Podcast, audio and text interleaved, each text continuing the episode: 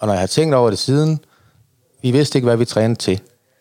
Og det er måske også egentlig fint nok, for man skal jo ikke træne til noget, man skal jo træne for at, at forbedre sin, sit liv jo, altså mm-hmm. på alle øh, parametre. Men nu synes jeg jo så lige pludselig, at nu giver det jo mening, fordi at, og det er måske lidt langt ude, men det var jo det her, jeg trænede til. Jeg ja. trænede jo til at være klar på hver som helst tidspunkt til, hvad jeg nu engang blev udsat for.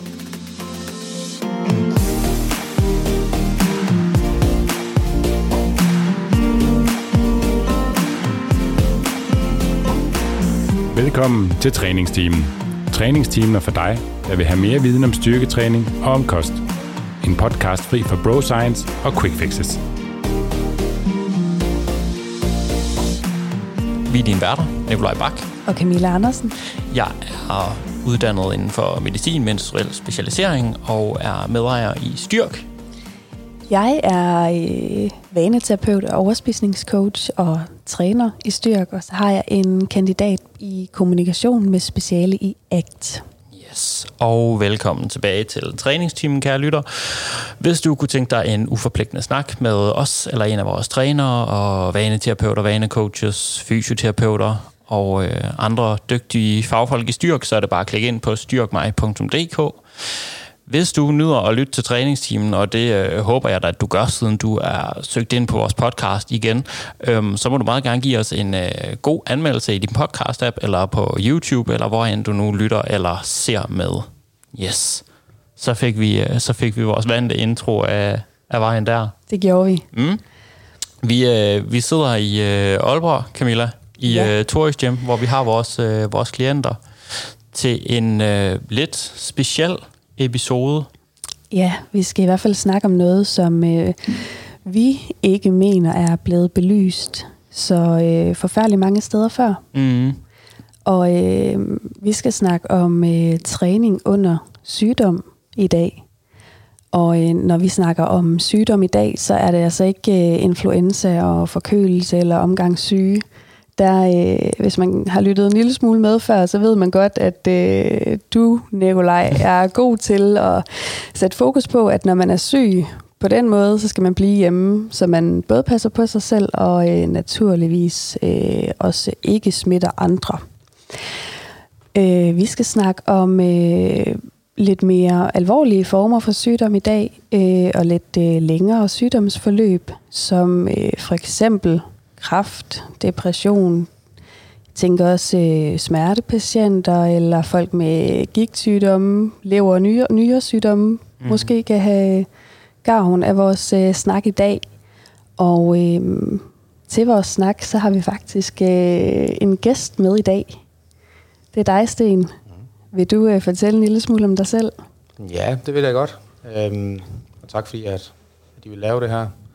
Øh, jeg hedder Sten, jeg er 44 år og gift med, med to børn og bor i Aarhus, øh, samme sted som Camilla kommer fra. Og øh, jeg fik her for en lidt over to måneder, eller cirka to måneder siden, øh, at vide, at øh, jeg havde kræft. Og det kom jo lidt som, øh, som en øh, chok og en overraskelse. Det var ikke noget, jeg havde set komme, eller følt komme, eller noget som helst. Og så øh, så lige få sådan en øh, øh, spand koldt vand i hovedet, der, det, øh, det tror jeg, det chokerer de fleste, fra, når man får at vide, at man har kraft, så forbinder man bare ordet kraft med, at så skal man dø. Og det er ja. den første tanke, at man sådan, sådan lige har.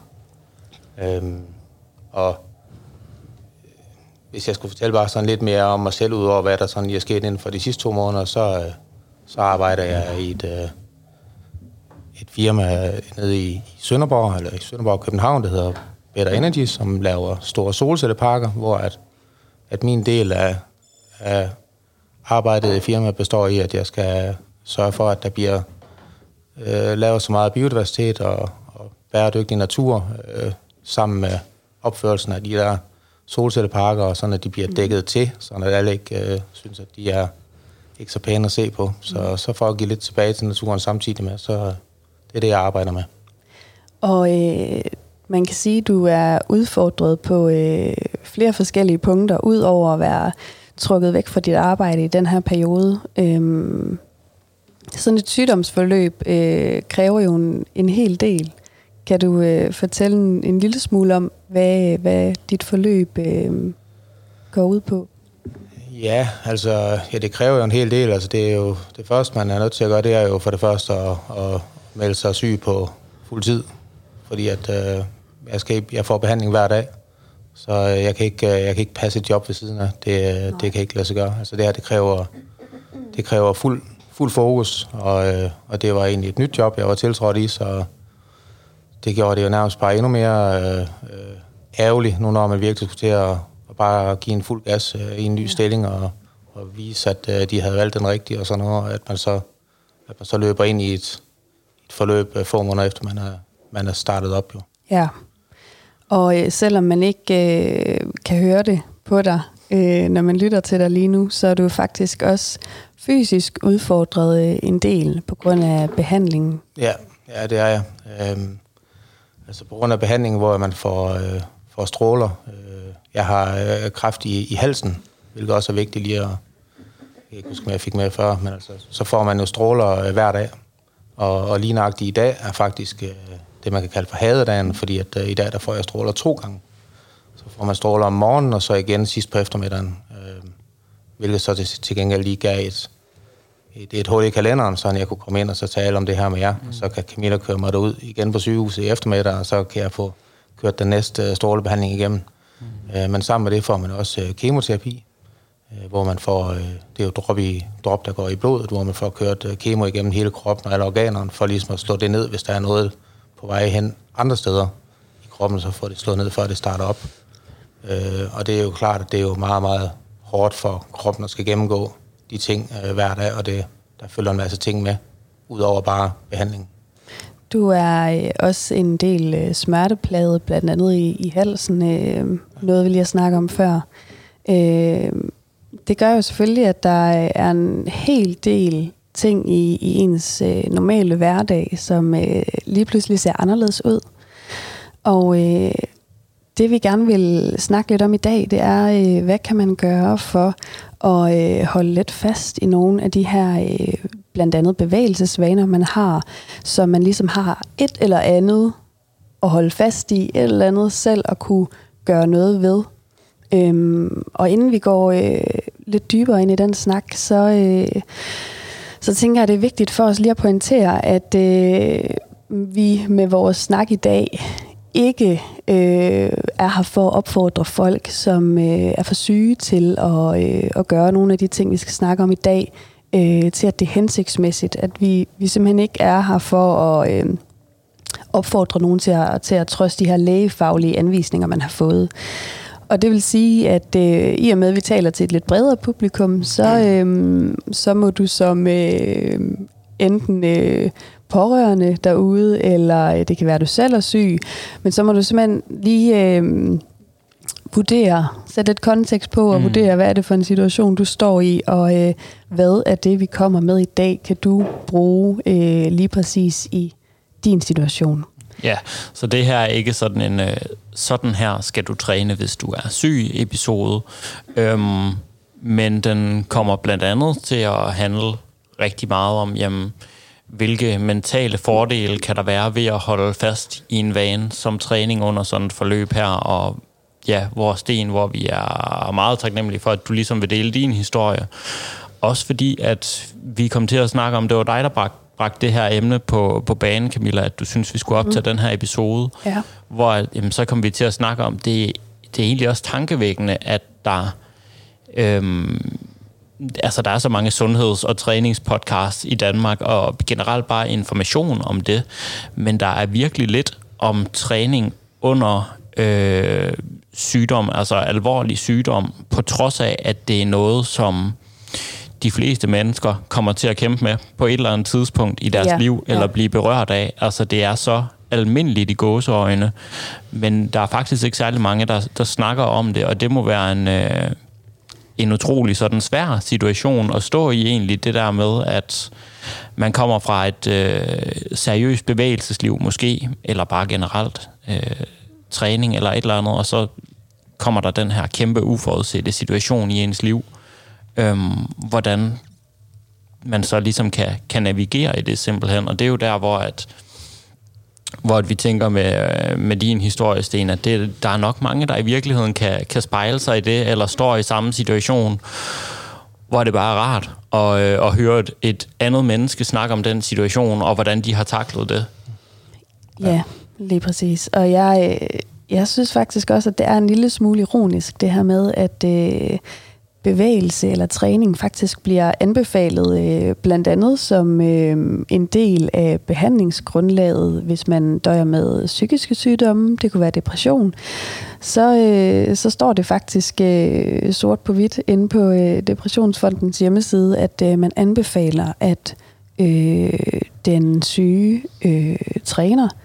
Og øh, det synes jeg er, lidt ironisk øh, i og med, at øh, man faktisk ikke øh, giver øh, den syge nogen form for redskaber til, hvordan man kan komme i gang. Der er ligesom ikke nogen, der støtter op om øh, det her punkt, som øh, bliver omtalt i, i rigtig mange led øh, i den her proces. Mm.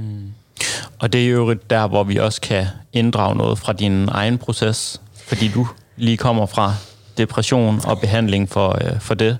Lige præcis. Øhm, hvor jeg tænker, at, at der vil også helt klart være nogle, nogle ting, hvis, hvis det er noget, man kæmper med. Øhm, ja, hvor helt du har, øh, har nogle inputs fra helt din egen, egen proces. Ja, så med snakken i dag, så håber vi ligesom på at kunne inspirere øh, nogle af jer, der sidder derude, eller nogle af jer, der er øh, pårørende til nogen, som godt kunne bruge lidt hjælp på det her område. Øhm, jeg, jeg synes måske, vi skal prøve at øh, snakke lidt om, hvorfor det overhovedet er vigtigt, at man øh, gør noget øh, aktivt for at holde fast i sin træning i, øh, i sådan et sygdomsforløb. Øhm, nu ved vi jo, at det i, i flere øh, ja, i flere af de her øh, processer bliver øh, anbefalet som en del af behandlingsgrundlaget. Øhm, hvordan er, er der nogle af de fagpersoner, du ligesom har, øh, har været forbi, Sten, som har talt med dig om motion eller bevægelse ja. af en eller anden art? Jamen det er der. Altså, jeg er sådan set blevet mødt af... Øh, for det første så har det været øh, en af gode oplevelser, jeg har haft med sundhedspersonalet. Øh, det er dejligt at høre. Herude på øh, sygehus i Aalborg. Øh, og de har egentlig alle sammen, når, det, når vi har talt om det, øh, det er ikke nødvendigvis øh, dem, der har bragt det op, det er nok mest for mig, men alle sammen sagt, at det er en rigtig god idé, at man holder sig i gang. Øh, de har ikke rigtig brugt ordet træning, fordi at der er også forskel på, hvor man kommer fra. Altså hvis der kommer en, som aldrig nogensinde, og det er nogle gange tydeligt at se, øh, har, har brugt træning som et redskab i sit liv til øh, af den ene eller den anden grund, så, så, så vil det jo være helt uoverskueligt, hvis man lige pludselig får at vide, at man skal i gang med at træne. Men altså, man bare det at motionere og så røre sig, altså øh, gå en tur, altså for dem, der er i stand til det, og det er der også nogen, der ikke kan jo, men så kan man måske noget andet, ikke? Mm. Øh, så, så de har alle sammen sagt, at det er en rigtig, rigtig god idé at motionere under forløbet. Øh, men når jeg så spørger om, hvad de mener med det, og hvad, hvad altså, det er jo bredt begreb, altså, mm, siger, er det motionere, er det gå en tur, er det cykel, er det løb, er det at tage i uh, træningscenter, er det... Uh, hvad, jamen alt det, som du kan holde til. Altså, der er ikke noget, det er ikke noget, jeg skal være bange for at gøre for meget. Så altså, hvis jeg har lyst til at tage ned og så løfte tungt tre gange om ugen, eller løbe øh, en 10 km eller noget, jamen altså, hvis jeg føler, at jeg kan holde til det, så, så vil det umiddelbart kun gavne, at jeg gør det. Jeg skal i hvert fald ikke være bange for at gøre det. Mm. De har bare ikke rigtig noget, de kan sætte op og så sige, at, at altså, der er ikke nogen, nogen for eller imod på den måde. Det er bare noget, som at der sådan er, det ved alle jo, agtigt men der er ikke rigtig nogen begrundelse for det. Ja. Det er bare det, man sådan har hørt. Øh, så, og jeg, jeg, der har jeg jo bare manglet, at det der... Og vi har også, vi har også en diætist tilknyttet øh, ude på sygehuset, som, som også siger, at øh, hun er rigtig dygtig, også både med hensyn til, til kost og, og øh, at man skal hæve sit proteinindtag under sådan et forløb her, fordi at der, der bliver brugt ekstra øh, meget i sådan en periode af kroppens ressourcer, og, og hun siger også, at det er godt at træne, men det eneste, de kan henvise til, det er træningsprogrammer, der er blevet udført af, af, af kræftpatienter, efter at de har endt deres forløb. Der har ikke været noget, nogen steder, at man har kunne finde, for mit vedkommende, og heller ikke for dem åbenbart, øh, hvor det viser fordelen ved at være fysisk aktiv og træne under sin kræftsygdom. Mm. Midt, midt i behandlingen, altså.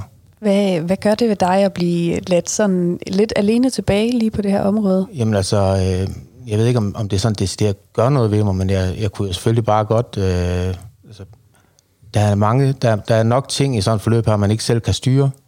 Og man har bare brug for at have et eller andet, hvor man føler, nu gør jeg selv noget, og jeg ved, det er godt for mig. Noget, jeg selv kan styre. Ikke bare noget med, at der er nogen, der siger, hvad for noget medicin jeg skal tage, og hvordan jeg skal agere, og hvordan jeg skal hvile en time efter, jeg har fået det der, og hvad jeg skal smøre på min krop, for ikke at være forbrændt, og hvad jeg skal sørge for at lindre min, øh, min hals med indvendig, og min mund, og hvor mange gange jeg skal børste tænder, og alle de ting der, fordi at, at alting bliver sat fuldstændig ud af spil. Og kunne der så bare være én ting, hvor man selv kunne gøre noget, altså være proaktiv indenfor, og så sige, okay, nu gør jeg det her for mig selv, og jeg ved, at det virker. Fordi det er der, øh, det er forskningsbaseret, det er evidensbaseret, det er noget, som der rent faktisk er nogen, der har lavet nogle forsøg på, og det har vist, at det er godt for en. Det har jeg manglet, og, og der løber man jo bare ind i en mur hver gang. Der er ikke nogen, der kan give en noget som helst. Ikke af dem, jeg har haft med at gøre i hvert fald, i hvad det angår. Og, og så det gør mig da en lille smule... Øh, nu er jeg ikke lige typen, der giver op, men man bliver da lidt opgivende, nu når at der ikke rigtig er noget faktuelt, som man kan bruge til noget. Ja, ja. den er svær, den der, hvor, hvor skal jeg så starte henne? Ja, hvad skal jeg gøre? Øhm, og en del af årsagen til det, kunne jeg også forestille mig måske, er, at jamen, hvilken træning, der passer til den enkelte, altså niveauet osv., vil, vil være så individuelt, øhm, alt efter hvor man er, når man ligesom begynder den der, det forløb. Det vil jo være meget individuelt, men det er det jo for alle, der begynder at træne. Om mm. så er syg eller ej, altså, så er det jo i, i teorien ligegyldigt, om, om, man, om man, hvis man nu siger, at man løfter en stang, mm. øh, om det så er et kosteskaft, eller det er en stang med, med, med fire plader på hver side, altså det kommer an på, hvor man er henne jo. Altså det kan jo være lige så hårdt for en at løfte en, en et kosteskaft, som, mm. som det kan for den anden at løfte noget, der er tungere, men, men ligegyldigt hvad, så vil det jo være gavnligt, om ikke andet bare det, man føler, man er i gang med noget. Mm. Yeah. Altså man har ligesom et eller andet, som man kan gennemføre. Ja. Et øh, eller andet at ja. handle på. Og, og sådan er det jo, det er jo også, sådan er det også, når der kommer nogle nye nogen ned i, i træningscenter, også her hos jer, at de starter jo alle sammen forskellige steder. Mm. Det er jo det, I er her for. Ja. Mm-hmm. Så kan I jo guide dem og hjælpe dem. Og det er den, det er den der guidance der, den har bare ikke, øh, den er der ikke nogen, der lige pt. kan tilbyde. Nej. Og jeg tænker ikke, at jeg kan være den eneste, der har søgt de der informationer, og så bare konstateret, at okay, nu er jeg lige i, øh, i, øh, i, øh, i lægerens og sygeplejerskernes magt her de næste tre måneder, og så skal der lige gå en måned, og så når jeg er gået en måned efter, at jeg er færdig og forhåbentlig erklæret, eller ikke erklæret, men forhåbentlig føler mig rask igen, så er der et program, som jeg kan gå ind og så hente, mm-hmm. fordi det er der nemlig nogen, der har gjort før mig, men først en måned efter endt behandling. Ja, og Nikolaj, jeg tænker, øh, vi to er jo meget bekendt med, hvor svært det kan være for, øh, for øh, helt almindelige, raske folk øh, at skulle øh, gå i gang med træning, og hvad skal man lave, og man er bange for, at man gør noget forkert, og man er bange for, at man får skader, og hvor mange gange, og... Øh, man føler måske ikke det mentale overskud, sådan er der. Heller ikke det. Så jeg tænker, at hvis man øh, er alvorligt syg oveni, øh, eller øh, døjer med rigtig mange smerter, hvis man er smertepatient eller et eller andet andet, så tænker jeg, at, at de her spørgsmål måske øh, endda er lidt større. Øh, jeg ved ikke med dig, Sten, men noget, jeg har oplevet øh, under en, en indlæggelse, var også den her bevægelsesfrygt faktisk hos øh, sundhedspersonale. Mm. Egentlig fordi, at øh, det sundhedspersonale, som, som var her til at, at rådgive og passe på, ikke har den store viden om kost og træning. Og der er også mange ting, de skal have viden om, naturligvis. Men, men jeg tænker, at den her, den her bevægelsesfrygt, man kan møde fra, fra fagpersoner, øh, måske kan, kan gøre det endnu mere udfordrende faktisk at handle aktivt på, øh, på det her med at komme i gang med at, at træne eller motionere på en eller anden måde.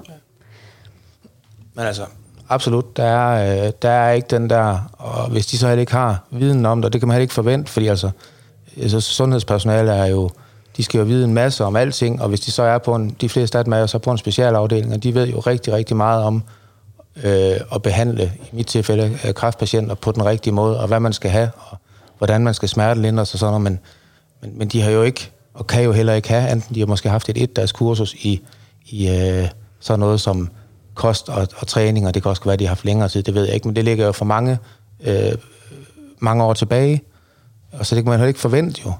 Og når de er så presset i forvejen, så er de nødt til bare at, at agere og så holde, holde sig inden for det, som at der i hvert fald skal være styr på. Ja. Så, ja. Der, så er der heller ikke nogen, der kan, der kan komme og sige, at de ikke øh, gør det, de skal, og de er jo nødt til at have styr på de basale ting først. Det her, det er jo noget ekstra. Men hvor kunne det være fedt, hvis ikke det var ekstra? Men at det rent faktisk var noget, man fik tilbudt på en eller anden måde. Og, og hvem ved, det har vi også talt om tidligere, vi gik i gang med programmet her, altså udover at man kan få et mildere forløb, hvis jeg sammenligner mig med de andre, jeg går øh, ud på kraftafdelingen sammen med, som har samme diagnose, som jeg har, så er der i hvert fald, hvis ikke dem alle sammen, så de fleste af dem har det dårligere, end jeg har. Ja. Øh, det ved jeg ikke, om de har egentlig, men det kan også godt være, at, at jeg har det dårligere end dem, men jeg føler det bare ikke. Og det er jo øh, tankevækkende. Og hvis det så kunne gøre, at der var flere, der kunne få det ligesom mig i hele mm. processen, ikke kun at man kunne få det bedre, når det hele det var overstået, og man forhåbentlig har overlevet øh, sin øh, kraftdiagnose, men, men at man også skal have det okay under processen, og føle det der overskud, så man har overskud til at falde i søvn, og indtage sin mad, og gå sin ture, eller tage ned og træne. Øh, altså, hvem ved, om, om overlevelsesprocenten øh, også kunne være højere så? Øh, det vil så mange år at finde ud af, men hvis ikke man nogensinde øh, får plantet træer, så ved man jo heller ikke, om det nogensinde bliver stort jo. Altså, man er nødt til at starte et sted, og, øh, og det kunne sagtens være, at der var større mulighed for med et andet mindset, og at der var flere, der kom igennem mm. på en god måde, uden for mange eftervirkninger, og så rent faktisk med livet i behold. Ja. Ja. Og man kan sige, der er jo også lavet nogen sådan noget forskellig forskning på for eksempel kraftpatienter og, øhm, og træning, både sådan før, men nok også specielt efter i forhold til smerter og sådan forskellige sådan problematikker, der nu kan være forbundet med det. Men jeg synes også, det kunne være rigtig interessant at høre, hvad er det ligesom, hvad er det træningen gør for dig under det her forløb? Og hvordan, ja, hvor, hvor kommer sådan, hvor har du egentlig været sådan tidligere hen? Hvad mm. har dit træningsliv ligesom betydet, og hvor har det startet? Vi snakkede sammen lige, øh, lige inden vi begyndte episoden, og som jeg forstod det, så, så startede dit styrketræningsliv sådan egentlig øh, hos Camilla. Mm. Det, ja, det, sådan? det er jo rigtigt. Altså for, ja. for seks år siden, øh, øh, udover at, øh, nu har jeg kendt Camilla hele mit liv, hun er min øh, niece, og øh, for seks år siden, så, øh, så kunne jeg bare mærke, at der skulle ske noget i mit liv. Jeg har altid været fysisk aktiv, jeg har altid gået til alt sport, man kunne gå til, øh, men jeg var sådan ligesom løbet ind i en i sådan lidt en blindgyde, hvor det eneste, jeg sådan efterhånden kunne mere, det var at spille golf. Jeg kunne da også godt lige spille en tenniskamp, men det var på relativt lavt niveau. Og øh, jeg synes bare, at det var... Jeg var kommet i sidste 30'erne, jeg har som sagt 44 år nu, så jeg har så været øh, en øh, 7-38 dengang, øh, jeg tog fat i Camilla der. Øh, fordi at enten så skulle det til at blive bedre, eller så ville det bare fortsætte ud i den der med, at, øh, at man så begynder at så... Øh, øh, skåle for farkroppen, og så sige, okay, nu er man her, og det er også det rigtige, og det er også fint nok. Øh, det, det, er ikke, det er ikke så meget det, det er med, at man må ligesom tage et valg på et tidspunkt, hvad vil man gerne? Vil man have et aktivt liv, eller eller vil man hellere bare hygge sig? Ikke?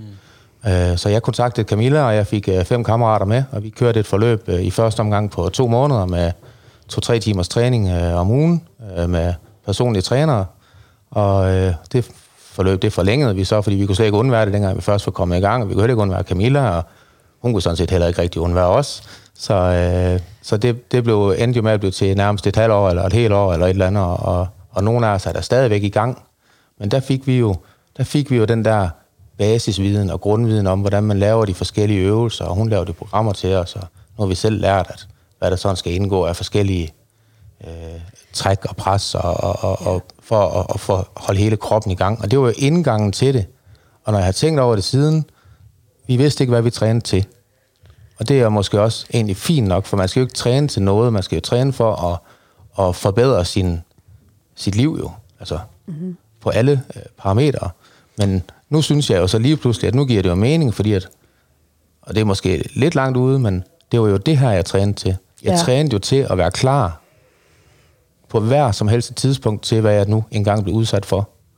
At have den der basis træning der ind under huden, og så at have noget, og som du også spurgte om før, der, jeg, det er jo en lang svar, jeg kom med, det ved jeg godt, men at man, så, man har ligesom den der, at man kan gå tilbage til, og man kan styre det selv. Ja. Det er det, det, er det, det har givet mig det giver mig en følelse af kontrol mm-hmm. over mit eget liv, og det kan jeg selv styre det her. Og jeg har ikke brug for ret meget til det. Jeg kan gøre det derhjemme, hvis det skal være. Jeg vil altid kunne styre det, og jeg har kørt det to til tre gange om ugen, nogle gange mere, øh, lige siden 2017, øh, da jeg startede med Camilla. Så det er blevet sådan en, det er blevet sådan en backbone af hele min, mm. hele min eksistens, og den måde, som jeg ser mig selv på. Og det har været vigtigt for mig. Og det var det her, jeg trænet til. Det er jeg sikker på nu. Mm. Øhm, men, men, men selvfølgelig også det er så mange andre ting, men det giver bare noget. Ja. Ja. Der, der er i hvert fald noget øh, normalt i en hverdag, som på øh, alle mulige andre måder øh, ikke er normal, og, og hvor der indgår en masse ting, som, ja, som man dels ikke kan kontrollere, men, men også en masse nye ting Ja. omkring en. Altså bare det at føle, at man har, at man har styr på, og en lille smule forstand på, at holde sin krop ved lige, og så indtage de rigtige øh, ting, altså når man spiser. Altså vi spiser også alt muligt. Jeg er også vild med pizza, og jeg er bare ikke lige så god til at lave dem, som I er. altså man er jo vild, der, det, det, men, men det der med at, at komme frem til den konklusion, at der er plads til det hele, men man skal bare lige huske, at, at hvis man overdriver det, så, så, så havner man bare samme sted, som man kom fra. Men hvis man overdriver på den anden side, så slet ikke vil gøre plads til noget af det, så går det også galt. Mm. Så det, er- det er jo bare med at finde balancen i livet, og der er det bare en rigtig god kerne at have det her, til at skabe den balance med kost og træning, og det, det også giver social samvær, øh, noget at tale med andre om, og ja, nu sidder man så lige pludselig herude, og det er jeg også glad for og taknemmelig over, at altså, det havde jeg jo aldrig forestillet mig for en år siden, at jeg skulle sidde ude i en eller anden træningscenter ude i Aalborg, og der slet ikke imellem to øh, øh, kraftbehandlinger samme dag, Nej. og så kunne vi lige presse det her ind. Altså, det er det overskud, det har givet mig. Øh, og jeg er faktisk ved at være færdig med min kraftbehandling. Jeg mangler kun en uge nu, så jeg er jo derhen, hvor at, at man er fuldstændig kørt i sænk og i bunden, og der er ikke mere at give jer, men der er alligevel nok, for mit vedkommende i hvert fald, mm-hmm. til at jeg føler, at det her det er mere hygge, end det er hårdt. Altså, jeg synes, det er fedt. Simpelthen. Det er, det er super fedt at høre, og, øh, og som sagt lidt tidligere i podcasten, så er du øh, hårdt ramt, også øh, i forhold til smerter, selvom det ikke er nemt at høre på dig øh, her. Øh, så du, du er jo relativt langt hen i forløbet, og jeg kunne godt være lidt nysgerrig på, øh, hvad du egentlig har mødt af reaktioner. Øh, dels fra, fra fagpersoner, men, men også fra øh, omgangskredser og andre, som har hørt, at du faktisk har holdt fast i træningen her øh, under dit kraftforløb. Ja, øh, jamen, jeg har mødt øh, positive reaktioner. Øh, jeg har en meget, meget stor omgangskreds. Øh, ikke nogen, som jeg nødvendigvis har daglig kontakt med, men, men jeg kender rigtig mange mennesker, og øh, mange af dem ved det sikkert ikke engang endnu, at jeg har kraft. Det er ikke noget, vi sådan... Øh, jeg er ikke typen, der sådan lige lægger en masse op på min væg inde på Facebook. Øh, men når de så har hørt det, så, så har de alle sammen kommet, eller kontaktet mig, eller ringet, eller... Altså, der har ikke været den der, nogen de har det med bare, det er nemmere at gå udenom-agtigt. Men, men jeg har mødt utrolig meget... Øh, øh, kærlighed fra venner og fra familie og fra kollegaer. Altså bare det nye firma, jeg startede i dernede, det er jo, det er jo overvældende. Øh, al den støtte, og, og det er bare lækker. Og, og, og alt det, som man lige pludselig får igen, når man selv har hjulpet nogen tidligere. Øh, hvilket jeg tit har, har gjort, hvis jeg har kunne. Altså ikke nødvendigvis med store ting, men også, også ikke, med, ikke, med, ikke for at få noget igen, men bare fordi, at det er jo dejligt, når man kan bidrage med noget. Og det er som om, at de stepper bare alle sammen op nu. Altså, og det er bare... Altså, det er bare så dejlig en følelse. Det er sådan lige ved, at man ikke ville have været det for uden. Ja, hvor er det fedt. Øh, og så, så alting, det, det bliver bare klarere. Og jeg synes også fra, altså den, det man møder fra, fra personalet, der, altså de, de bakker mig også op, og de er sådan rimelig ved at vide alle sammen, hvem jeg er. Jeg skiller mig en lille smule ud i forhold til mm. mange af de andre patienter. Øh, nogle af dem kan jo så være, fordi de er ældre, eller mm. øh, andre går jo ind i sådan en proces her, som øh, øh, ryger under processen. Altså, der kan være mange forskellige måder, man går ind i det her på, og det, der har hver har jo deres. Men altså, jeg synes, de støtter mig, og de er klar over, at jeg har bestemt mig for at gå det her igennem, også selvom jeg ikke kan spise mad mere. Det har jeg ikke kunne i snart 14 dage nu. Jeg drikker al min, øh, al min kost øh, via nogle drikke, jeg kan få på apoteket, og, og ja, barbells og body lab, og alt, hvad der bare er noget protein og noget næring i, ikke også? Øh, fordi jeg ikke vil have sonde. Det kan være, jeg ender med at få. Øh, Jeg ved det ikke, men lige PC øh, er jeg stadigvæk øh, rimelig hårdnakket på det. Og det kræver bare, at hvis man skal kunne indtage de ting der, så skal man for det første bedøves i sin mund hver gang, inden man indtager noget, som ikke er vand. Øh, og det får jeg til rådighed, og jeg kan selv klare det hele. Og, og det, der har de været støttende, og de bakker bare 100% op. Og det er personale, det er familie, det er, det er venner, det er det hele. Men samtidig, så mødes man jo også af det der med, at jamen, du ser jo ikke syg ud. Altså, vi troede jo, du... Altså, som om, at man nærmest skal ligge i en seng, Ja, øh, og, og, og, være, og være øh, lige bleg og have tabt øh, 20 kilo, Ja. øh, for at der egentlig er nogen, der kan se, at man har ondt. Mm. Men øh, når der er nogen, der sådan tvivler, så får de lige lov til at kigge mig ind i munden og ned i svælget, og så, øh, Så er man ikke i tvivl. så er man ikke i tvivl længere. Altså, Nej. det er jo en stor gang øh, rod derinde. Øh, men, men det er jo ikke et behov, man har for at vise, at man har et dårligt. Jeg, jeg har da mere behov for at vise, at prøv nu se her, vi kan sgu godt komme igennem det her også, uden at, at ligge og bare øh, falde hen. Altså, det, det er der i hvert fald nogen, der kan. Ikke? Er det noget, øh, jeg kommer til at tænke på, er det noget, du sådan kan genkende, Camilla? Jeg tænker dels på det her med sådan, øhm, både sådan nødvendigheden af øh, opbakning under din proces, og hvorvidt du har fået den eller ej, men også sådan det her med, at nu kan man sige, du har været pri- deprimeret, og det er måske i endnu højere grad en sygdom, som man ikke kan se, eller Ja. som folk forventer, at man skal se ud eller gøre på en speciel måde, for, at, for ligesom at være det. Absolut. Det er, der er helt klart også en ting, øh, der er hårdt at skulle kæmpe med, udover at kæmpe med, øh, med sygdommen i sig selv. Øhm, det jeg også har, øh, har mødt af udfordringer, nu vil jeg sige, at jeg har, har mødt øh, også, ligesom dig, se en fantastisk opbakning fra familie, venner, kollegaer og, øh, og, og hvem der ellers er omkring en. Men øh, jeg har mødt, øh, udover at have mødt fantastisk sundhedspersonale, øh, så har jeg også mødt udfordringer netop øh, på grund af, at folk har haft svært ved at forstå, hvordan søren jeg øh, kunne være i stand til at holde min træning ved lige. Og, øh, og der vil jeg sige, og det tænker jeg også er vigtigt for lytterne øh, at vide, at øh, det er ikke lysten, der driver værket.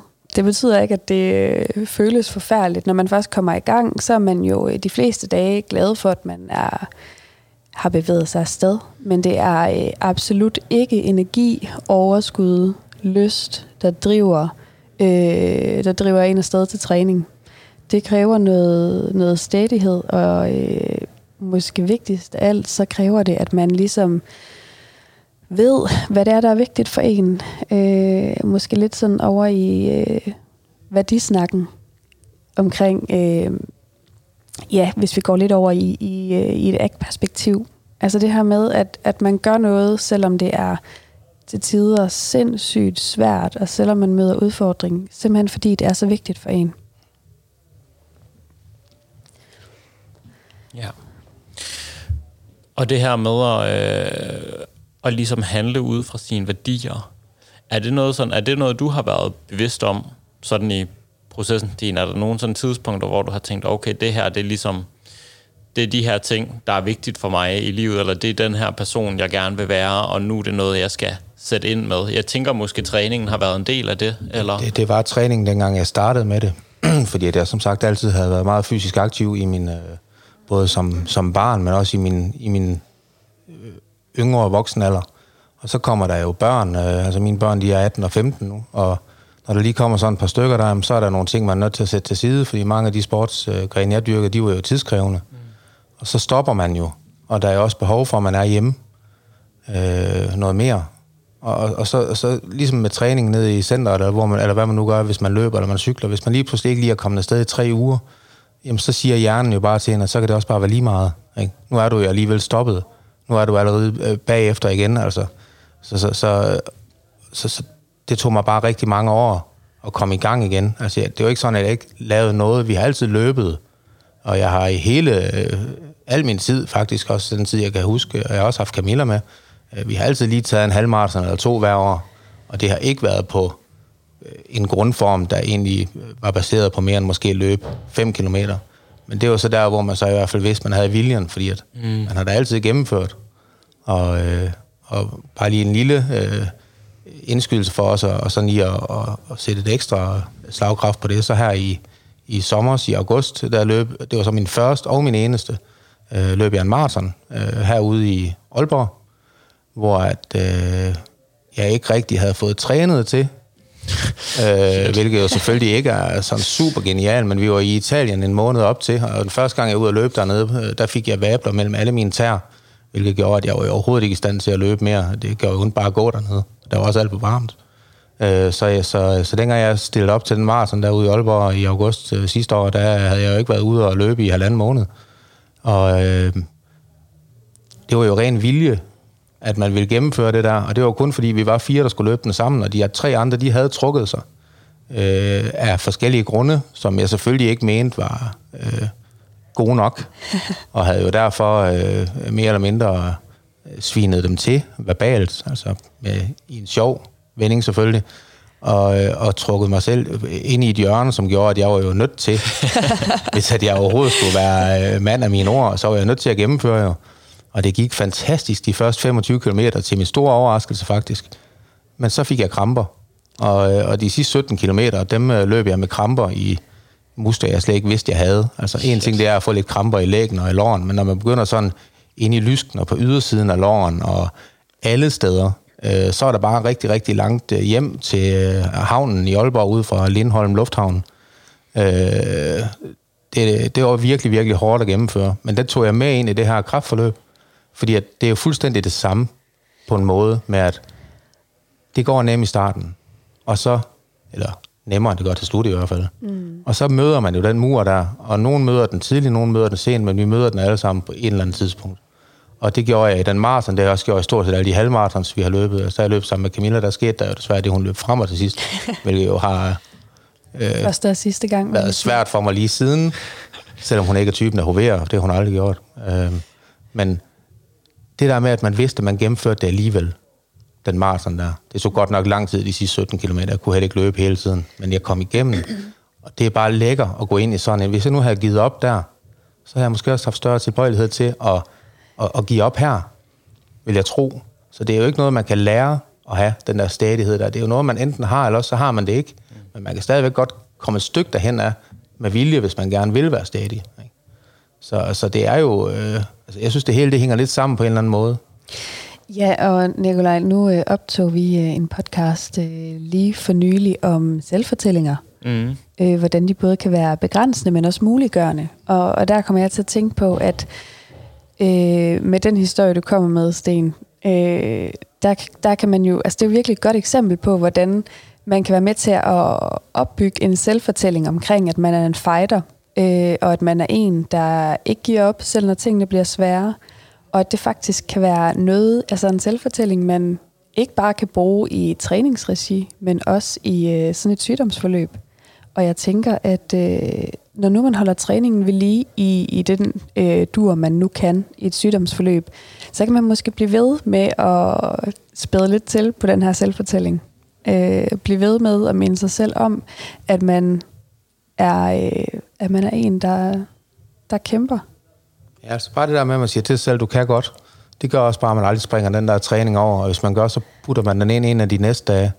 Altså det, det, det er meget, meget nemmere, og det handler jo om, øh, det har der været fokus på mange gange i nogle af, jeg er jo en af dem, der har hørt alle jeres afsnit, vil jeg bare lige. øh, det har virkelig hjulpet mig til at få forståelse for, for rigtig mange aspekter inden for både træning og kost og, og søvn og hele psykologien bagved også, og nogle af de der ting, som I, I berører. Så det, det, det, det er noget, der er, det, det er en vigtig, det er et vigtigt podcastprogram, det her, synes jeg, fordi det, det kan give lidt til alle, hvis man bare lige vil sætte sig ned og så lytte. Øh, og, og der synes jeg nemlig, at, at det har... Altså, jeg synes, det har berørt noget ind i mig, det der med, at, at, at man har kunne have det der, og så hele tiden, og så forholde sig til. Ja.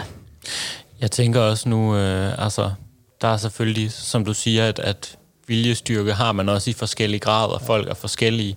Men apropos det her med selvfortælling, jeg, jeg tror også, hvis man er i sådan en situation, er der også noget, som man ligesom kan fodre på en eller anden måde. Altså ja. som du sagde, når nu kiggede jeg tilbage til dengang jeg løb mit maraton, der var jeg fandme stadig. Der var der bare knald på viljestyrken. Så jeg er sådan en, der kan det. Ja. Altså, ja. Jeg tror, de fleste vil kunne se tilbage på en eller anden situation i deres liv, hvor de har været stadige, eller hvor de har kæmpet igennem et eller andet. Altså, prøv at tænke tilbage på tidligere erfaringer og sige, nå ja, dengang, hvis man synes, det er svært at, at se sig selv som en person med viljestyrke, så tror jeg alligevel, de fleste kan finde en eller anden situation tidligere, hvor de har rent faktisk været den der person, de gerne vil være, der hvor de er nu. God pointe. Øhm, ja, og viljestyrken behøver jo heller ikke at bære en hele vejen. Altså, kan det bare bære en et godt stykke af vejen? Mm-hmm. Altså, man behøver ikke at komme i mål. Altså det, man skal ikke sætte barnen for højt, ligesom hvis at man inden for træningsverdenen bestemmer sig for Nej, det. Her, der, har jeg, der har jeg jo selv været med, at nu skal jeg bare træne fem gange om ugen. Ikke? Og det er jo allerede mislykkes, før jeg kommer i gang, for jeg har jo ikke tid til det. Eller det har jeg jo, hvis jeg stopper med at og, og gøre nogle af de andre ting, som det kræves, mm. øh, når man er familiefar og har fast arbejde og sådan noget der, og omgangskreds. Altså, så, så det, der så skete, det var, at så kom jeg ned og træne fire gange om ugen, og så synes jeg, at jeg mislykkes. Yes. Hvor at hvis jeg i stedet for, ligesom jeg gør nu, siger, jeg træner to gange om ugen, det kan jeg holde. Og det gør jeg. Og nogle gange, så kommer jeg faktisk afsted den tredje gang også. Det er jo to gange mindre, end dengang jeg har sat barn til fem. Men jeg synes stadigvæk, at jeg lykkes nu. Endda over middel, fordi at jeg gør det en gang mere, end jeg havde planlagt. Og så det giver jo bare en helt anden, det giver faktisk overskud til, at man kan gå en tur i skoven også, så, eller man kan løbe en tur, eller gå en lang tur med hunden, eller øh, så man skal bare ikke sætte den der bare der for højt, fordi at, så stopper alle jo igen. Og det har jeg også prøvet. Mm. Det har vi jo alle sammen prøvet, tror jeg, med at nu skal jeg bare være, og nu spiser jeg kun øh, fersk kylling i et halvt år, og havregryn med vand i stedet for mælk, fordi der er jo kalorier i mælk, og øh, alt det ekstreme der, som jo ikke kan holde. Det kan jo ikke lade sig gøre.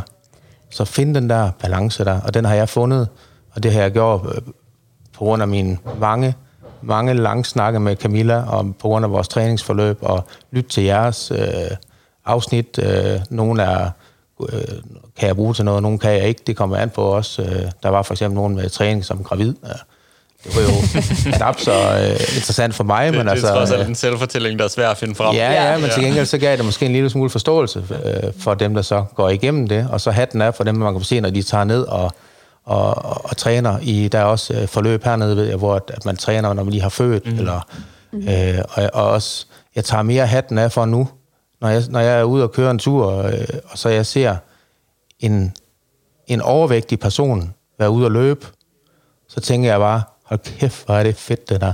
Mm. Frem for at, ah, det er der nogen, der vil tænke, altså at, mm. ja, det er der vist også på tide, eller mm. hvad ved jeg, Ja. sådan noget der, ikke også? Tænker bare, det der, ikke også? Det er bare stærkt. Hun har bare, eller han, har alle oddsene imod sig, er bare pisse ligeglad. Mm. Jeg gør det her for mig selv. Yes. Og det, det, er, det er jo meget federe, end at se en, der kommer i super form ud og løbe, for det er sådan, åh oh, jamen, altså han er jo, eller hun er jo i gang, ikke? Men, men ja. det andet der, det kræver virkelig vilje. Ja, det gør så, det. så altid lige hatten er for dem, der, er- der cykler i, i regnvejr om morgenen, øh, selvom at det, at det er svært, eller dem, som der løber en tur, selvom de bare har vinden imod sig. Og det, det er sådan noget, jeg virkelig ser nu. Mm. Det så jeg ikke før. Nej. Nej. Når du siger nu, er det så efter... Det er efter jeg selv, nej, det er efter jeg selv er begyndt at træne. Ja. øh, efter jeg selv har fået en forståelse for, hvor svært det er at blive i det, og hvor svært det er bare at komme i gang. Altså, det er let nok at komme i gang, og så træne i to måneder. Altså, der er også altid flere i motionscenterne i januar, end der er øh, senere hen på året, mm. også, fordi at man har et nytårsfortsæt, som mm. sjældent holder. Men, men det der med at, at, at, at, blive i det, det er godt nok svært. Ja. Så kommer sommerferien, hvad gør man så? Og så kan det hele også være lige meget. Så tager man 7 kilo på, og øh, altså, der er bare så mange. Så kommer julen, så kommer, og heldigvis der, fordi det er jo nogle fede tider. Men, men det kan altså nemt kombineres, så man kan det hele, og man kan også godt stadigvæk spise brune kartofler, og flæskesteg, og pizza, og slik om fredagen. Altså, man skal bare lige huske at have de andre ting med også. Ikke? Ja.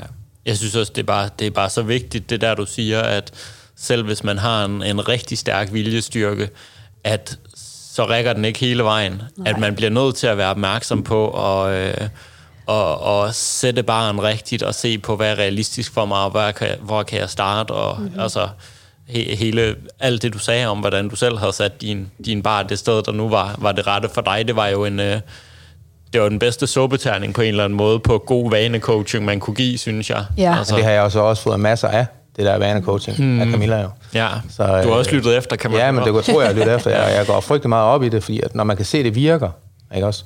Og altså, det er fint nok med, med, med masser af viljestyrke og, og stadighed, men altså uden en lille bitte teskefuld af bare noget realisme, så kommer man jo ingen vegne. Altså, det er jo nødt til at hænge sammen det hele.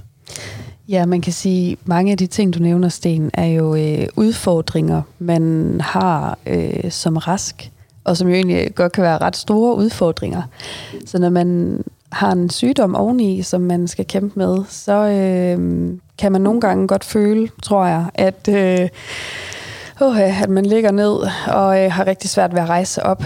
Øh, og der synes jeg faktisk lige, det kunne være spændende at prøve at, at øh, inddrage nogle, øh, bare lige sådan i overordnet øh, træk, nogle metaanalyser, som Depressionsfonden har fremlagt inde på en hjemmeside, som kigger lidt på, hvad er effekten af træning egentlig? Og jeg tænker, at de gælder for, for kræft og for mange andre sygdomme også.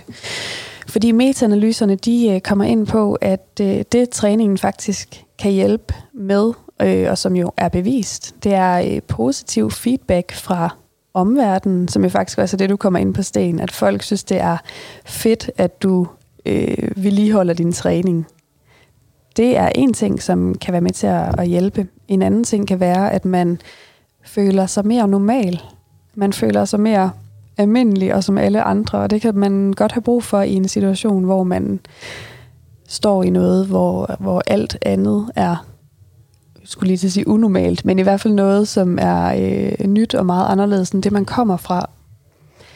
Øh, så er der jo også den gode ved træning, som man næsten også kan tænke sig til, men som også er med i de her metaanalyser. Og det er, at træning ved højere intensitet kan, kan gøre, det, gøre det svært at spekulere og øh, ligesom gå ind i alle de her svære tanker, som kan fylde.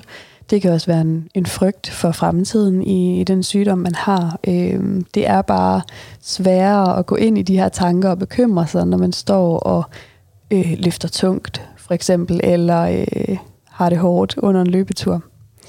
Men øhm, jeg tænker, med alle de udfordringer, man kan stå med som syg, når man skal enten bibeholde eller starte en træningsvane, hvad vil du så give af råd, Nikolaj, hvis, øh, hvis du blev spurgt?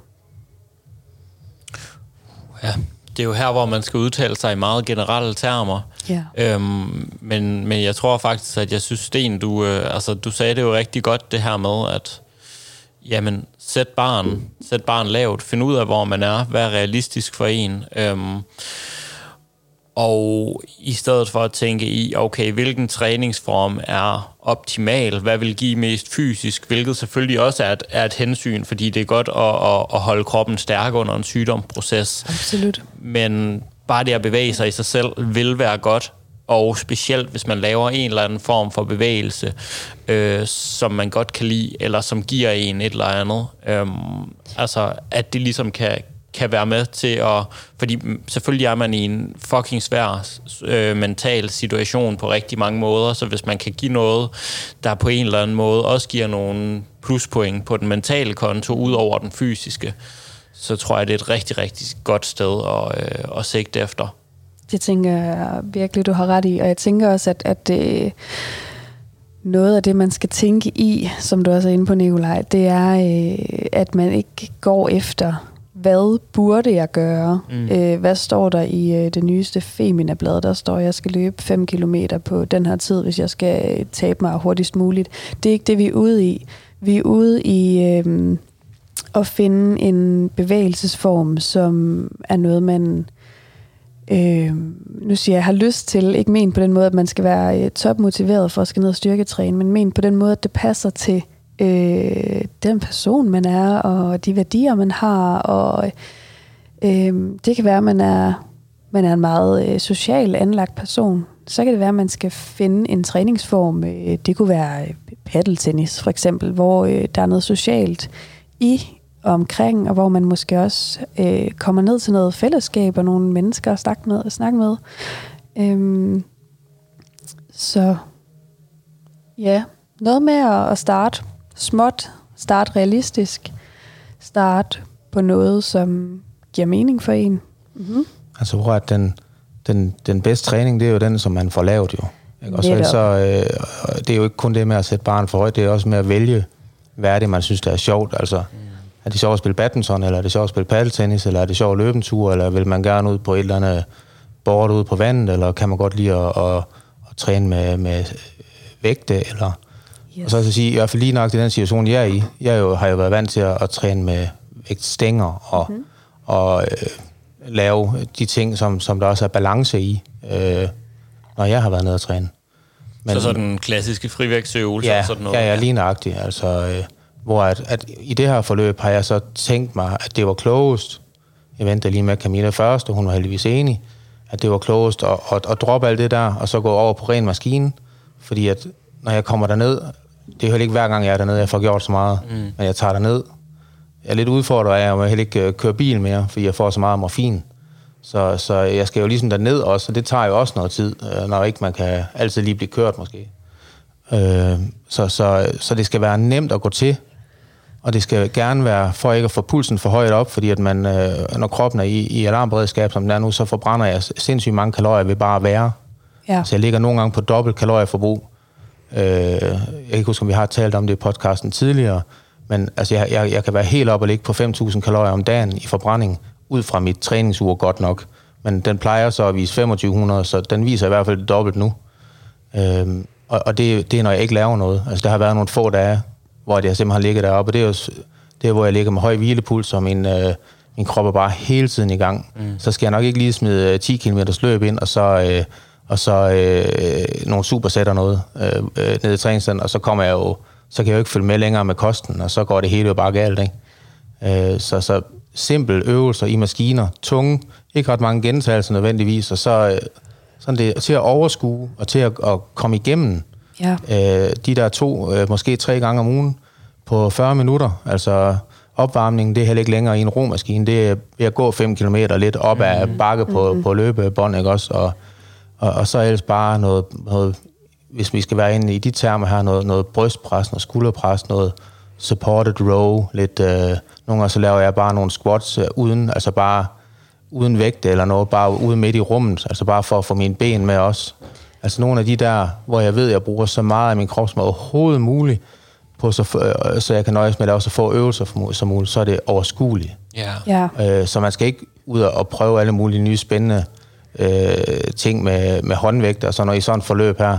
Man skal bare afsted til det, man føler, man godt kan lide. Og det Ja. kunne lige så godt være en cykeltur, eller en, det er lige meget. Det giver bare noget, at man føler, man gør noget for sig selv. Ja. Og man kan sige, hvis man skulle, skulle se på noget, der kunne give mening, når man var nede i træningscenteret, fordi som du sagde, jamen, hvis det ikke er noget, man gør i forvejen, øhm, eller står i den her situation, som du gør, hvor det også er sådan lidt en, en jungle, og okay, hvilket træningsprogram vil jeg kunne lave? Altså så et, et godt udgangspunkt, uden at det her, det skal lyde som sådan en, det her træningsprogram skal du følge, hvis du er syg, men så sådan en, en, en god struktur, hvor man siger, jamen jeg har en presseøvelse, af en eller anden art, som du siger. Det kunne være brystpres i maskinen eller et eller andet. En trækøvelse som pulldown for eksempel. En, øh, en benøvelse som, som benpres eller noget, der minder om en squat. Ja. Og så en, en øvelse til bagsiden af benene, som for eksempel leg curls eller sådan noget. Så er man allerede nået rigtig langt, og ja. så kunne det være, at man vil lave lidt mave eller skulderstabilitet eller arm eller et eller andet ekstra, hvad man nu har Ja, lyst ja, til. nu når, man nu er, nu når man nu er dernede Ja, lige alligevel, ikke også? Men, men lige for de der, de der basisøvelser, og dem, der du nævner, det er jo lige nøjagtigt dem, jeg laver. Mm. Øh, og jeg laver også benpres, øh, men, men nogle gange så er det bare for uoverskueligt endda for mig Yes. at sætte mig i den der benpres. Det er min hadeøvelse. Jeg Ja. hader at træne ben. Så kan det være, at det er leg extensions eller... Lige nøjagtigt, ja. og, det, og det har vi også mulighed for, så den, den, den laver jeg fast, og så, og så øh, hvis man så ikke lige kan overskue benpres, jamen, så må man jo lige tage, tage 3 gange 12 øh, squats uden vægt, øh, bare lige øh, ja, benbøj, Ja. ja. ikke også? Bare lige for at få det med, fordi man ved, at det rammer så meget. Mm. Øh, og, og, og så har man, når man har overstået de der, ja, det vil så typisk være fire øvelser, to benøvelser, og så en, en, en pres og en, og en træk, jamen når man så er dernede, så tager man måske lige en skulderpres også, og så tager man måske, måske også lige en, en row-øvelse i maskinen bare, eller øh, altså, det, fordi det tager jo ikke ret lang tid, det er øvelser, der er hurtige at lave, mm. og det er til at overskue, og så når man går derfra, så føler man, så føler man igen, at okay, jeg havde egentlig kun planlagt fire øvelser, jeg lavede seks, mm. ikke? Ja. Øh, det var sgu fedt. Det var Ja. faktisk bedre, end det, jeg havde regnet med. Og så går man derfra med en god følelse, og man glæder sig til at komme derned igen. Ja. Og det er bare, det giver virkelig, virkelig et, en, en, en, en, en indvendig glæde nu, når at man har været nede og bruge sin krop. Særligt nu, når alle oddsen er imod en, og der er ikke nogen, der forventer, at man kan noget som helst. Mm. Så kommer man ud nede fra træningscenteret der, og så har man lige været nede og lave en, øh, ja, en her den anden der, en, en, en PR i supported row. altså, det havde jeg ikke lige planlagt, vel, men altså, jeg var skulle lige, øh, jeg havde nok lige fået lidt ekstra morfin der, og jeg var bare klar, ikke? Stærkt. Kæmpe Og, succes. og, ja, det er det jo. Ja. Ikke? Så på den måde, så kan man faktisk øh, ja, lige justere lidt til, så det passer til øh, det, Det er jo den nemt. kontekst, man er i. Det er jo nemt, og det er jo nemt med maskinerne, og, mm. og lige at lægge lidt til og tage lidt fra. Og, og så, når, når, øh, når hele ideen med det, og det er bare at komme derned, og så er man tilfreds, så, så kan man jo kun gå derfra med en bonus. ikke? Ja. Og det har jeg følt, jeg har gjort hver gang, og jeg har så min søn med hver gang også, som bare giver noget mere i sådan et forløb her også, hvis man har mulighed for det, og så være sammen med nogen, som man, man er rigtig, rigtig glad for øh, i den del af, af processen også. Mm-hmm. Det giver også ham en forståelse for, hvad er det lige far, han går igennem. Ikke? Absolut. Og han føler, han støtter, og det er bare, altså, man bliver bare så glad, når man snakker om det. Ja. Ja. Så, så du nævnte det her med, at da vi snakkede sammen inden episoden, det her med, at hvordan træningen den ligesom også var en måde, at du følte, at du ligesom kunne tage kontrol øh, i dit liv, hvor der lige pludselig hammer noget midt ind, ned ja. i ens proces, hvor at, øh, ja, at man bare føler, at, at man måske mister kontrollen over sit liv. Ja. Ja, og, det, og det var så lige nok det der, hvor man så... Altså, man starter jo lige snart man lige er, er kommet over chokket. Fordi det er bare et chok. Mm. Og det vil det jo være for alle, der får at vide. Øh, selvom jeg så fik at vide, at du skal behandles, så vi behandler dig for at gøre dig rask. Nogle gange får jeg også nogen, der får at vide, at vi behandler dig for at forlænge dit liv. Mm. Det var ikke tilfældet her. Der fik jeg at vide med det samme, at de troede på, at de kunne gøre mig rask. Mm. Det fanger man bare ikke lige i situationen. Men at, at den der... Øh, den der med, at, at man troede, man faktisk havde kontrol over sit liv, inden man fik diagnosen. Man troede, man selv kørte bilen, som vi også lige... Øh, og så viser sig, at det gjorde man jo faktisk ikke. Jeg ved ikke engang, hvor lang tid jeg har haft det. Nej. Altså, det aner jeg jo ingenting om. Mm. Øh, og jeg synes jo, at det er uretfærdigt, og jeg synes jo, at det er træls. Det er det bedste ord, jeg kan beskrive den her øh, sygdom med. Den, den er træls. Mm. Den kommer ubelejligt og på et forkert tidspunkt, mm. og hvorfor rammer den mig? Og det er også noget af det, der er mange, der siger, det, og så dig, du har altid holdt dig i form, og du ryger ikke, og du drikker ikke, og det, det er da mærkeligt, at du bliver ramt af det. Altså, det er jo bare ikke sådan, det fungerer jo. Vel? Nej. Men så det, der er behov for, og så kan gå ind og så tage rettet igen, som man måske aldrig har haft, men gå ind og så prøve på, og så tage i hvert fald de få procent af kontrol, man kan have i sådan et forløb her, fordi alt andet, det er lagt over til, øh, til lægerne og, og sygeplejerskerne, i det hele taget sundhedspersonalet, og fysikere og forskere, jeg ved ikke hvad, som har stykket sådan et forløb her sammen, og så stoler man jo bare på, at de ved, hvad de laver. Så det eneste, man selv kan gøre, det er de der få ekstra procent, som jeg jo så også tænker kan være dem, der gør udslag. Mm. Så jeg vil i hvert fald ikke sidde bagefter sådan en, et sygdomsforløb her, og så fortryde, at jeg ikke gjorde noget selv. At jeg, hvis jeg bare havde lænet mig tilbage, og så, jamen det har de jo nok styr på, så må det jo gå, som det går, eller gå, som det går.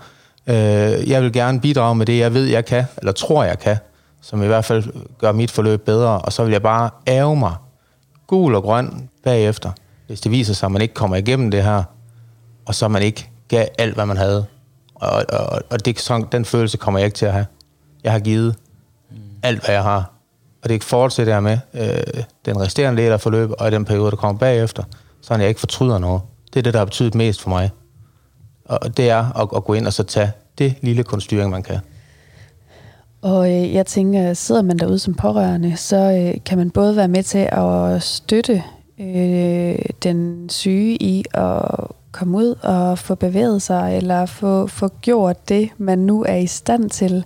Men man kan også være med til at støtte i at mindske den her bevægelsesfrygt, øh, som der findes, fordi man har ja, naturligt nok, når man er syg, ikke brug for flere bekymringer, eller, øh, ja, eller ting, der udfordrer til at handle. Det sidste, man har brug for, det er, at altså nu, er der så, nu, nu bor jeg jo så, vi er jo en familie, så vi bor jo sammen og, og kan støtte hinanden, men der er jo også nogen, der bor alene. Øh, det der med, hvis der er nogen, der går ind og så siger, prøv at høre her, nu skal du bare fokusere på det her, så tager jeg mig af. Jeg tager mig af indkøb. Jeg sørger for, hvis ikke at der er mulighed for at, at bestille nogen til det, så sørger jeg for, at dit hus det er, det er rent imens. Øh, du, det eneste, du skal fokusere på, det er at blive rask. Altså det der med, at, at der er nogen, som at der, der fjerner de der uoverskuelige ting, som man kan ende med. Altså det nytter ikke noget, at hvis, at, hvis at man har det bedre med at gå en lang tur, og så clear ens, øh, ens tanker, at man så i stedet for, at det kan man ikke, fordi at man er simpelthen nødt til at få gjort køkkenet ren. Mm. Altså, så fylder det jo, og det må jo aldrig nogensinde tage fokus. Så det der med, hvis man som pårørende eller familie, ja, det er jo selvfølgelig det samme, men hvis man, som, hvis man skal prøve at støtte nogen, der får sådan en her, og der har været utrolig mange, der er kommet til mig, de tilbyder alt, de vasker vil vaske vinduer, de vil klare min have, de vil køre med mig. Øh, jeg kan jo ikke selv køre bil, det vel, og, altså alle de, det hele det hjælper bare, at, at der er så mange, der byder ind. Det behøver ikke være store ting, bare det, man ved, de er der, så man ikke skal fokusere på de der hverdags ting, men bare komme stærkere tilbage, end, end man gik ind i det. Mm. Det Absolut. er det, de pårørende, de, de, de kan gøre, og det betyder sindssygt meget. Fedt. Så der er faktisk både noget at gøre, hvis man er syg, men også hvis man er pårørende, eller sundhedspersonale, for den sags skyld. Mm. Også det, ja. Mm-hmm. Er der noget, øh, Sten, som du tænker, vi, øh, vi ikke er kommet omkring, hvis man nu øh, er i en situation, der minder om din derude, som du gerne vil give videre til folk? Jeg ved ikke, det er jo svært. Altså, jeg synes, vi har været omkring meget, og der er jo altid meget mere, man kan berøre, ikke også? Altså, jeg, jeg håber bare, at selve, selve sådan essensen i det, altså, det vigtige i budskabet med, at, at, øh, at, at det er kommet ud. Mm. Altså, de følelser, man får, når man får sådan en, en, øh, en potentiel, uden at dramatisere det, men en potentiel dødsdom, hvilket det er for nogen, og for andre, der er det noget, man kommer let over, og nogen kommer aldrig over det. Altså, jeg har jo fået at vide, det er jo ikke sikkert, at jeg får min smagsans tilbage. Jeg kan ikke længere producere spyt, fordi at øh, stråleren har ødelagt alle mine kirtler, så min mund er jo altid tør, og derfor er det jo så også, at alting det revner ind i den om halsen om natten. Fordi det er jo ikke beregnet til at, at tørre ud. Øh, det er ikke sikkert, at de nogensinde kommer til at virke igen, øh, de spytkirtler. Jeg er begyndt at få tinnitus på grund af, af min, øh, af min kemobehandling. Øh, det er også ganske almindeligt. Det er også almindeligt, at man får nedsat hørelse af det.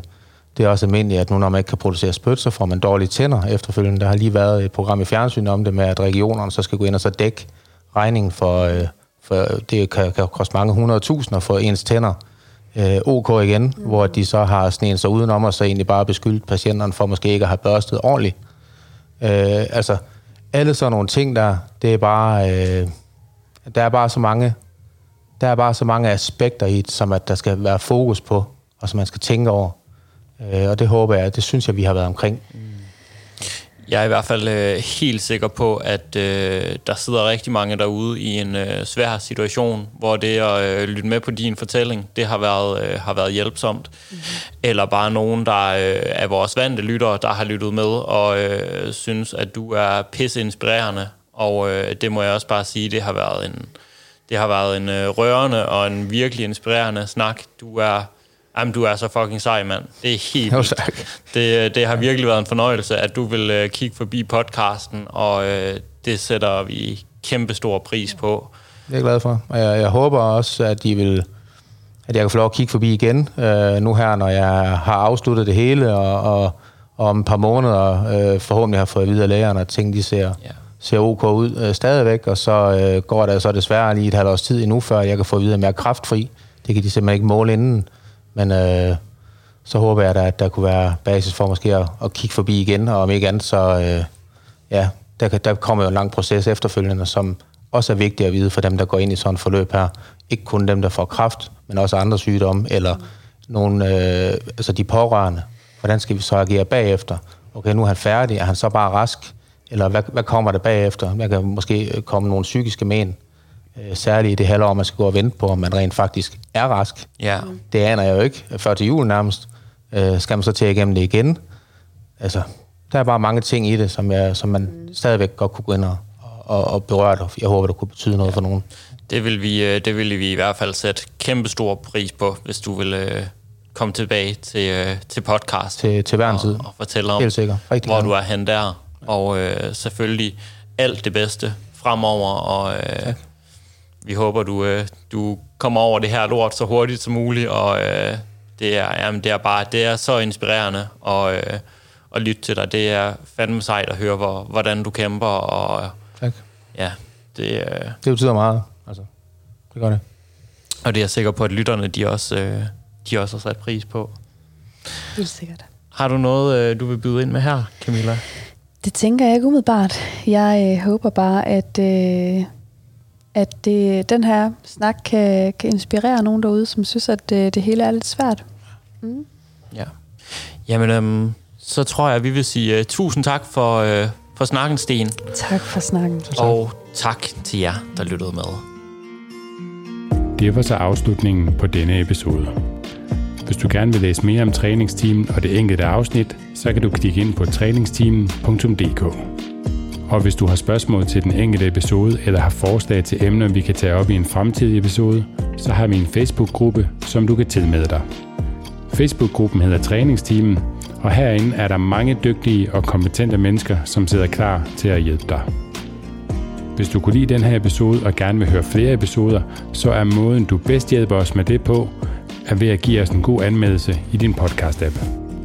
Det tager ikke mange sekunder for dig, men det gør en kæmpe forskel for os og i udbredelsen af træningstimen. Det er jo netop for dig og for jer, at vi laver træningstimen. For vi brænder virkelig for at hjælpe så mange som muligt med deres kost og træningsvaner. Og hvis du vil læse mere om Styrk og hvad vi ellers foretager os, så kan du klikke ind på styrkmig.dk eller følge os på Instagram under navnet styrk_dk. Nu er der vist ikke andet end at sige tak fordi du lyttede med. Vi høres ved.